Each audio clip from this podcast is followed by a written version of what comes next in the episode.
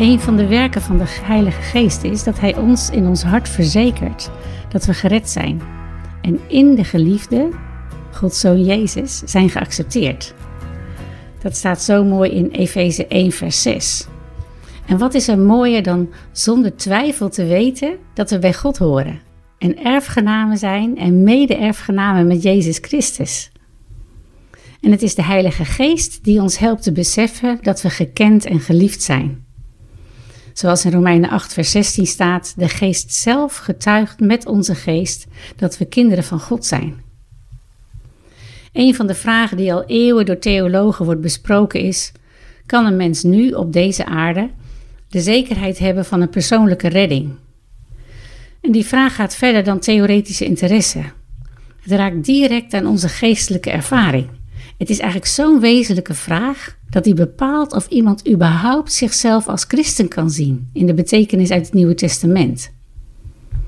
En als we het hierover hebben, gaat het niet over je uiteindelijke redding, maar over de zekerheid nu, dat je gered bent. Een bepaalde denominatie zegt dit. Je kunt als mens nooit zeker weten of je ontvanger bent van Gods genade. Nou, dat is een duidelijk statement. Maar is het bijbels? Ik geloof absoluut van niet. De Bijbel heeft heel veel teksten die duidelijk maken dat we Gods genade nu mogen ontvangen. Bijvoorbeeld in Johannes 3, wie gelooft in de Zoon heeft eeuwig leven. Je hebt het eeuwige leven. Of zoals Johannes eerder zegt in hoofdstuk 1, wie hem ontvingen en geloven in zijn naam, gaf hij het voorrecht om kinderen van God te worden. Geloof is dat we God eenvoudig op zijn woord nemen, Hem vertrouwen en ernaar handelen. Maar geloof leidt ook tot iets anders. Het leidt tot toegang tot God. Laten we dichtbij komen, zegt de schrijver van de Hebreeën.